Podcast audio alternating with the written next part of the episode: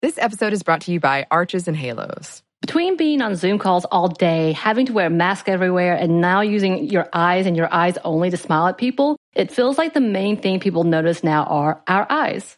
Arches and Halos is our favorite line of brow products that are so easy to find, pick up, and with a few quick steps, you can have the most amazing brows ever. They have an amazing range of products from tweezers, razors, pencils, pomade, mousses, and gels. Find Arches and Halos on your next trip to Target and Walgreens. Arches and Halos, professional brow grooming. Be bold, be you. Xfinity XFi is more than just fast. It's internet that gives you peace of mind security. Because if it's connected, it's protected. Yeah, even your robot vacuum. Can your internet do that? Learn more at xfinity.com slash xfi. Brought to you by the reinvented 2012 Camry. It's ready. Are you? Welcome to Stuff Mom Never Told You from HowStuffWorks.com.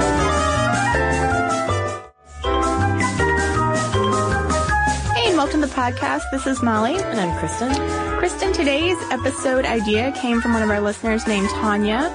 And she wrote in that in all the podcasts we have done, which is more than 150 by now, can you believe it? We have never discussed women in the art world. And she was right. And so she suggested we start with the Guerrilla Girls as sort of a way of getting in to this discussion of women in the art world. And I think we should clarify right now that we're talking about gorillas as in guerrilla warfare, not gorillas, even though the Guerrilla Girls dress up in gorilla suits. Yeah, I mean, I was about to say, you don't want to mislead people too much because their name is G-U-E-R-R-I-L-L-A, but they wear a mask from G-O-R-I-L-L-A-S. Yes. Gorillas dressed up like gorillas. So we took her advice and what a wonderful podcast we have for you on women in the arts and specifically who are the Guerrilla Girls because we mentioned them in our podcast on women directors, film directors. I think we gave them a little shout out, but the Guerrilla Girls got started because they got riled up in 1984 about an exhibition entitled An International Survey of Painting and Sculpture put on by the Museum of Modern Art in New York.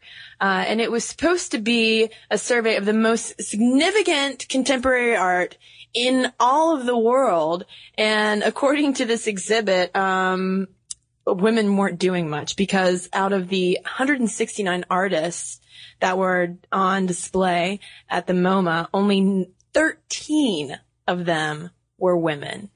And they also made note that all of the artists were white from Europe or the US. And so it was, you know, it was just such a small spectrum of the world apparently making all the significant art. Mm-hmm. And it, you know, it just, as Cristen said, it riled them up. So at first they just kind of, you know, handed out some, you know, pamphlets. They had a picket line, but it wasn't making any difference. Like no one noticed them. And so what they decided to do was to make this poster that uh, pointed out this huge disparity and they uh, it was very clever they always use a lot of wit when they're making posters Mm-hmm. they went out at night so no one would see them wearing these gorilla masks so no one knows it was them because apparently most of them have jobs in the arts they're either artists themselves they're curators they work in museums and it's such a small world that they didn't want to lose their jobs over this but they would go out at night in these masks and poster and so you'd wake up one day and everywhere you turned in New York, there'd be a poster reminding you that MoMA exhibits no art by women. Mm-hmm. And this started really in 1985. The Guerrilla Girls uh, took off, and since then they have, you know, obviously they started with um, visual arts, but um, lately they've been taking more of a stab to at the film world as well. So just to give you an idea of what some of these posters are like, I printed off two of my favorites. There was one from 1988 called The Advantages of Being a Woman Artist, and it's a list of, it looks like 15 bullet points that come with being a woman artist, such as like, um, working without the pressure of success, because women artists don't tend to get much success. Having an escape from the art world in your four freelance jobs. Knowing your career might pick up after you're 80. Being reassured that whatever kind of art you make, it will be labeled feminine. Not being stuck in a tenured teaching position. Being include, included in revised versions of art history. Mm-hmm. Not having to undergo the embarrassment of being called a genius. So you can see it's very sarcastic. It's very cutting. It's, um, you know, it's just a reminder that these women were not getting the appreciation that the men were. Another example from 1989 was called uh, Bus Companies Are More Enlightened Than New York City Art Galleries. And they looked at a bunch of jobs and saw that the percentage of women in jobs such as bus driving, uh, carrying mail, driving trucks, and welding was either more or very similar to the percentage of women artists in the major New York City galleries. So what they are doing is the posters always have sort of a lot of data about ways in which women are far outnumbered. Mm-hmm. And uh, the Guerrilla Girls sort of set out to be what they called the conscience of the art world. Yeah, they constantly call out the quote, stale, male, pale, Yale perspective on art history. Basically the fact that, you know, our, all of our history, art history textbooks, uh, museums, galleries, it's always constantly exhibiting the work, um, and revering the work of white guys. Yeah. Essentially. And which is really a theme in a, in a, in a lot of textbooks, but. And another good point that uh, one of the posters was, do you have to be naked to get into this museum? Because the women artists couldn't get in on the basis of their own work, but they could get in if they were painted naked by, you know, some Renaissance painter. Right, because the majority of the nudes in museums obviously are, are of women.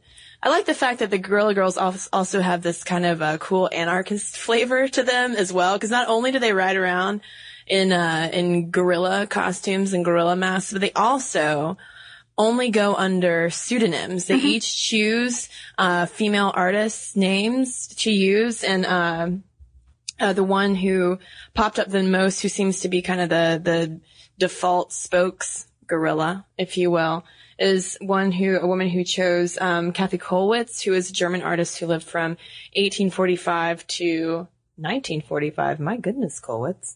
um, that was her pseudonym, and uh, her later on we find out from Jeffrey Toobin from the New Yorker that her real name is apparently Erica Rothenberger, but we couldn't confirm much else on the internet because, like you said, Molly, these women are uh, very insistent on hiding their identities because they are in the art world and they could kind of suffer some pretty intense repercussions uh, if if they found if people found out that they were Guerrilla Girls, even though now Guerrilla Girls have kind of become an accepted part of the art world, wouldn't you say? Yes, I would, uh, Cristen. Something that the New York Times made made clear in a 2004 profile because you know the women would walk around in gorilla masks, and you know the children would know who they were, and the people just at these museums would know who they were, but this uh, desire to be anonymous, while it is protective in some ways, has also obviously garnered them a lot of criticism because, you know, these collectors and these curators will say, you know, it's not fair to just be charged with doing something wrong when you don't know who you're being charged by. And, you know, the nature of their criticism, some say, is so negative because, yes, they can come up with this really funny list of all the reasons that being a woman artist sucks or all the lists of the galleries who don't show the men artists and why that sucks. But are they offering constructive criticism or are they just running around in gorilla suits getting attention for negative factors? Because one thing I was struck by, uh, when a Guerrilla Girl did an interview with Fringe, they, the interviewer, Lizzie Stark asked, you know, who would you put in an exhibit of women artists in the 20th century? Who mm-hmm. were the best? Who do you like? Mm-hmm. And Kathy Kollwitz refused to answer because she's like, oh, there's too many to name. And to me, that just kind of seemed like a cop out. Like if your agenda is to promote women in the arts, then give me some names. Like i am ignorant about women in modern art. Like mm-hmm. tell me who to, to watch out for. And I think that that's, I think, I don't know, I've been going back and forth on it since we started researching this podcast because again, that goes, this goes into the criticism of them, but if you're just saying put more women in a museum, it's just a matter of numbers. And Guerrilla Girls have been called quota queens. And we've discussed before on this podcast, Cristen, about how quota can be a very dirty word. Yeah. It's just, it's quality versus quantity. And the Guerrilla Girls don't you know, champion artists, they just champion more women artists. But I will say there was one really interesting point that Kathy Kollwitz made that because these numbers are so different, because the difference between male artists and women artists exhibited in galleries is so large that you can't even have this discussion about quality yet because there's obviously some factor that's keeping women out of museums. And we first got to increase the numbers before we start talking about you know, is there a genius in art? You know, who are the great women artists of today? Et cetera, et cetera. So what do you think about that, Cristen? I talked for quite a bit there. Well, I think that um, if anything, as controversial as the Guerrilla Girls can be, I think that no matter what, you have to give them credit for their consciousness raising efforts, if you will. Um, whether or not, you know, they promote specific female artists in the right way or, you know, the wrong way. Um, I don't think that you can disagree with the fact that it, you know, that it's good that they have brought this issue to the forefront, um, in the art world and have, you know, really made people think a lot about, well, you know, who are we representing in our galleries? Who are we representing? Who are we representing in these museums and these, um, exhibitions? And I think that this quote from Linda Shearer, who was a curator at the Museum of Modern Art, um, and the New York Times kind of speaks to this aspect. She says in the last 10 years, and this was in 1990. Okay. So this was a while ago, but it was also when the Guerrilla Girls were really picking up steam. You know, they had not only p- published all these, uh, p- printed out all these posters, they'd also published a book and all of that. And she says that in the last 10 years, but especially in the last five, there have been many, many more women artists visible on the scene. And it's partly a chicken egg thing. It's in the air, but Guerrilla Girls have been partly responsible for putting it in the air. Um, and so today, you know, 20 years later, where are we? Um, I think that maybe, uh, I think you're right. I think that we do have to move beyond just talking about sheer quotas to maybe talking about deeper issues in terms of, um, what is feminist art? Is feminist art important? And, um, also whether or not we should be so focused on, um, you know, really promoting just women artists, you know, praising their work as women artists. Instead of focusing so much on quotas, maybe we need to look deeper into maybe the value of feminist art and what does, um, what does women's art you know, what role does it play in the greater spectrum of art history? Uh, for instance, there was some controversy surrounding the um, National Women's Art Museum, uh, wondering whether or not we're just cordoning these artists off into their own kind of pink hallway, if you will, instead of respecting them along with their, you know, the male greats as well. Mm-hmm. And there was a Washington Post profile on that Women's Art Museum, and they they used a quote from Gloria Steinem that I think maybe makes a lot of sense in this context in that if you're offered the choice, Gloria, I'm going to paraphrase Gloria Steinem, but she said if you're offered the choice between this or that, between this being a woman's art museum and that being an art museum with both men and women, take both. Mm-hmm. I mean, you know, that was sort of her permission that it is okay to have a pink hallway.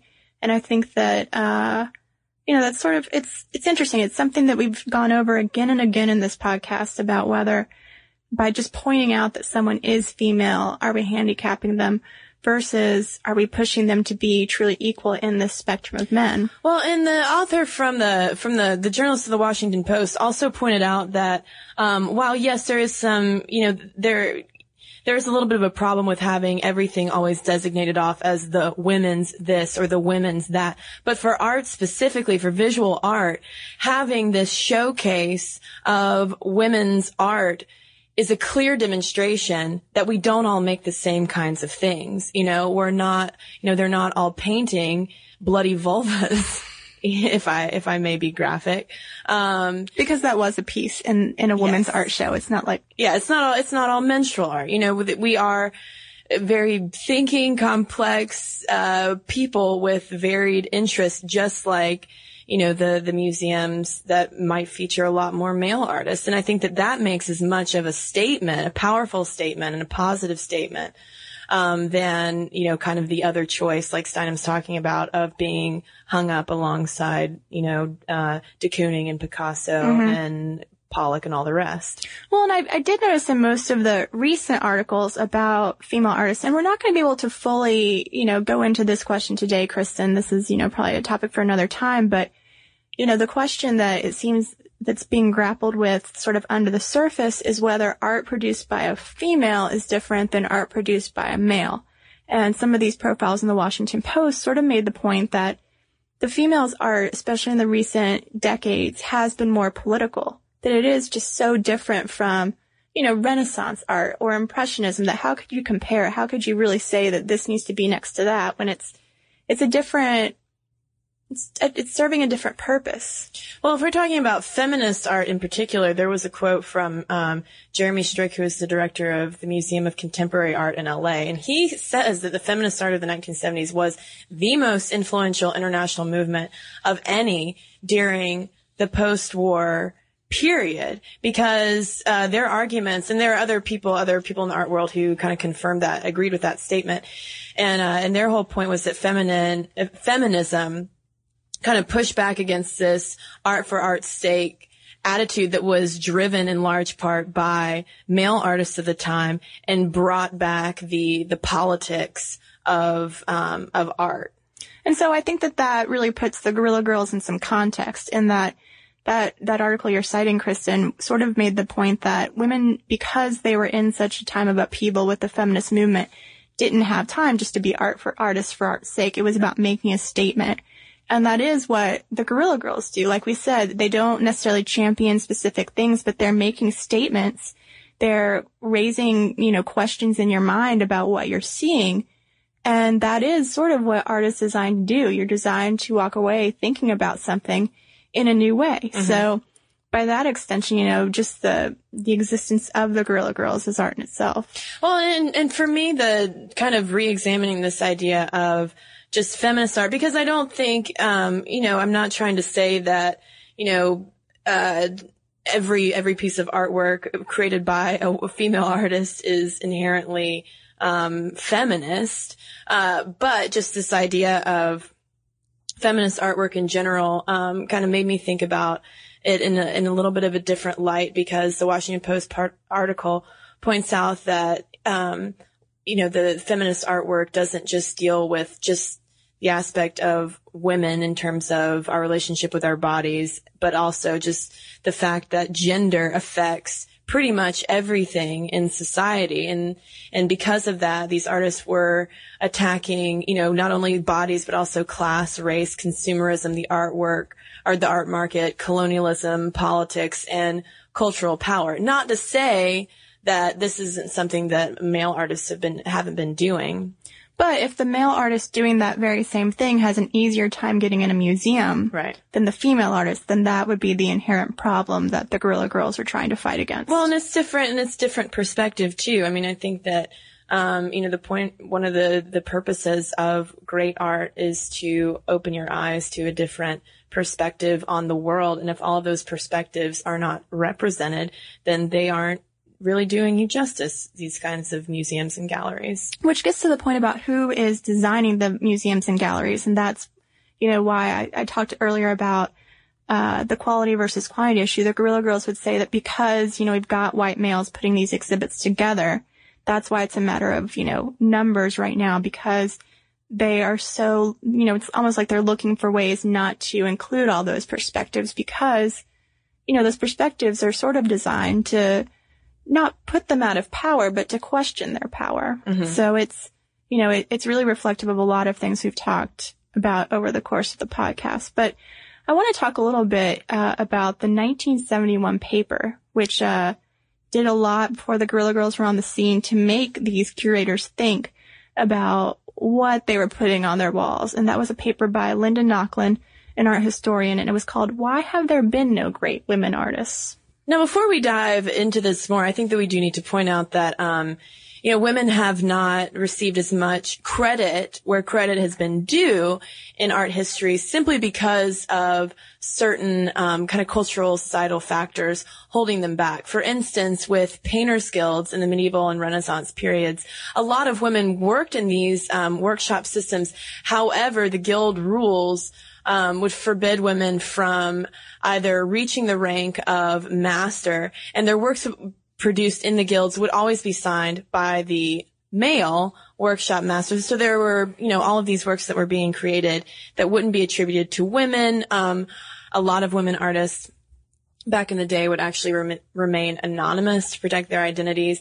Or also there's, you know, the issue of, you know, taking their husband's name. So, uh, their their work might be incorrectly credited um, just because of naming conventions. So it's like when when we think about you know why why we can't call out more of the um, more women artists throughout history, not just you know the Jenny LaSalle's and Adrian Pipers of today, but uh, it, it might largely be due to the fact that we are just underrepresented from um, lack of uh, really just being allowed to be um, recognized for it.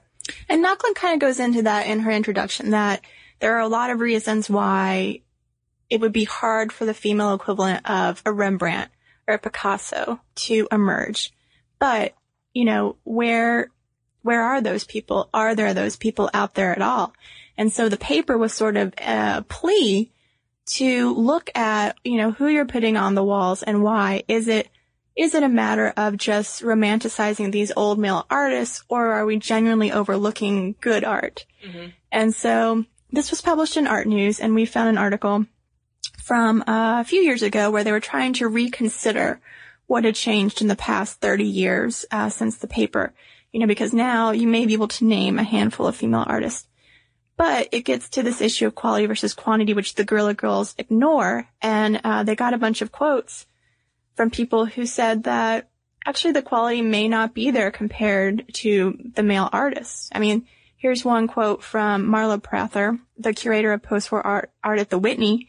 She writes, even when you pay more attention to those careers that shouldn't have been lost in the great shuffle of art history, it doesn't necessarily mean their estimation of the work increases. And here's another one from Robert Rosenblum, a professor of modern European art at New York University.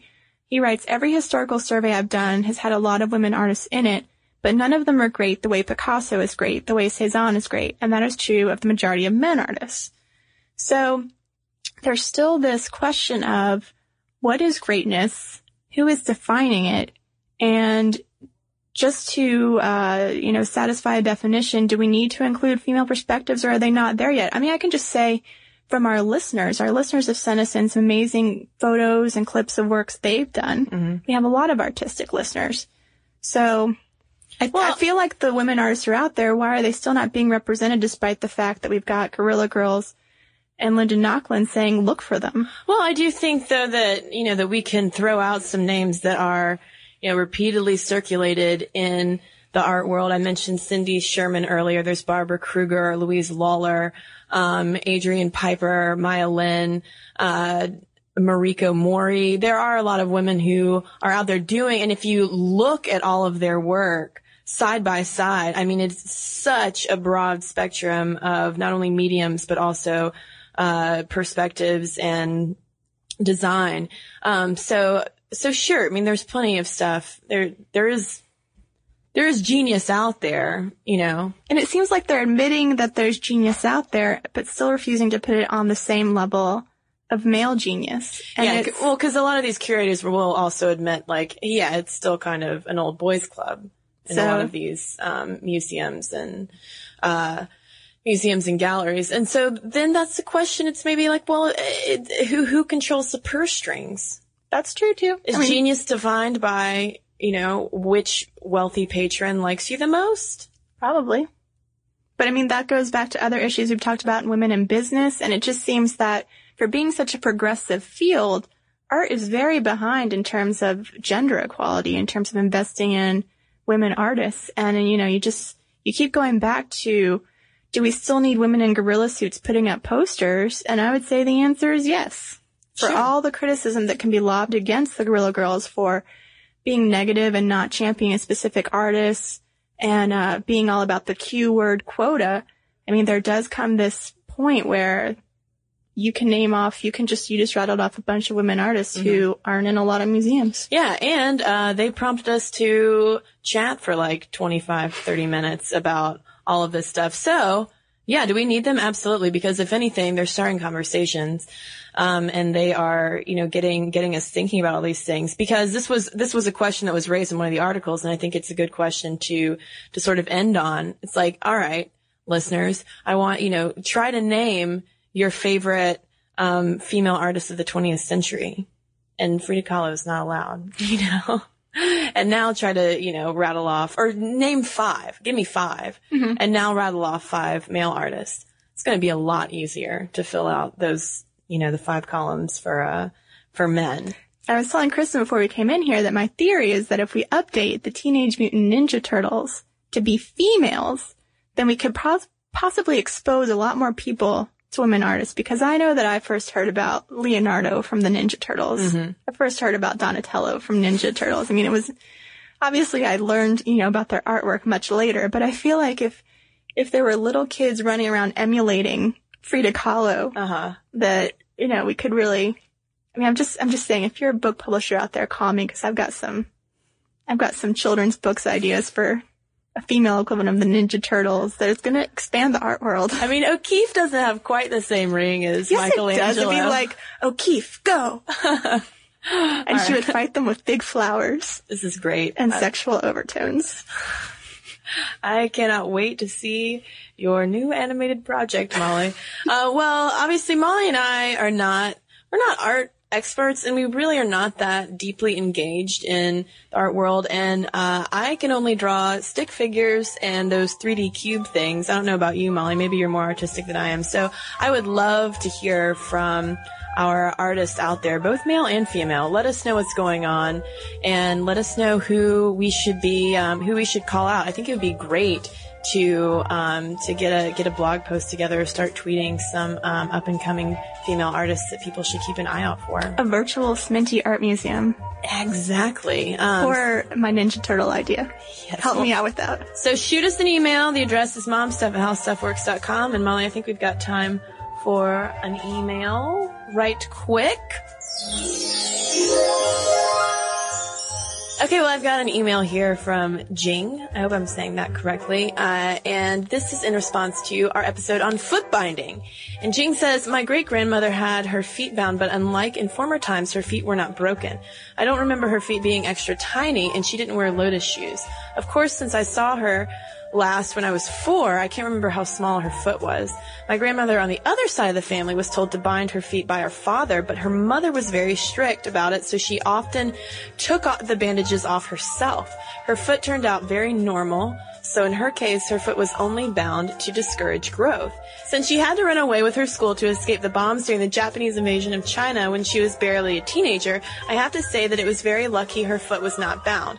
Also, I don't think you mentioned that foot binding was practiced almost exclusively among the Han, Han ethnicity in China. During China's last dynasty, the Qing dynasty, the ruling class was Manchurian, not Han, and the emperor forbid girls from binding their feet. The Mongolians and the many other minority minority ethnicities in China did not practice foot binding. Certain ethnicities that did practice foot binding often didn't break the bones of the feet, only discouraged growth and made the foot narrower. So thank you so much for the informative email. And as always, if you'd like to send us informative emails, so if you've got an email, send it our way. It's momstuff at howstuffworks.com. We would love for you to become a fan of us on Facebook. You can also follow us on Twitter. And then finally, you can check out our blog, Stuff Mom Never Told You, and it's found at howstuffworks.com. For more on this and thousands of other topics, visit howstuffworks.com. Want more How Stuff Works? Check out our blogs on the howstuffworks.com homepage. Brought to you by the reinvented 2012 Camry. It's ready. Are you? The Gold Club was the top strip club in Atlanta in the 1990s, with patrons like Dennis Rodman, Michael Jordan, Madonna, the King of Sweden. But in 2001, the club was put on trial with charges of prostitution, extortion, credit card fraud, racketeering, and an affiliation with the mob. I'm journalist Christina Lee, and I'll be taking you behind the scenes of the Gold Club scandal, from the booty and bubbly to the deceit and courtroom drama. Listen to Racket Inside the Gold Club on the iHeartRadio app, Apple Podcasts, or wherever you get your podcasts. Paper Ghosts is a true crime podcast that investigates the search for the person responsible for the abductions of four missing girls in neighboring New England towns. For more than 50 years, each case has remained unsolved. Every day is like being lost in limbo. I pray every day that we find Lisa so we can go on. It wasn't until this past year that things took an unexpected turn. A breakthrough. Answers to decades old questions and witnesses finally ready to talk. I know that that's the person that was there. I can describe what he's wearing. I can smell him a mile away. Jesus, Mary, and Josephine. I hope that's not a grave for many. Oh, you know what? I think it is. Listen to Paper Ghosts on the iHeartRadio app, Apple Podcasts, or wherever you get your podcasts.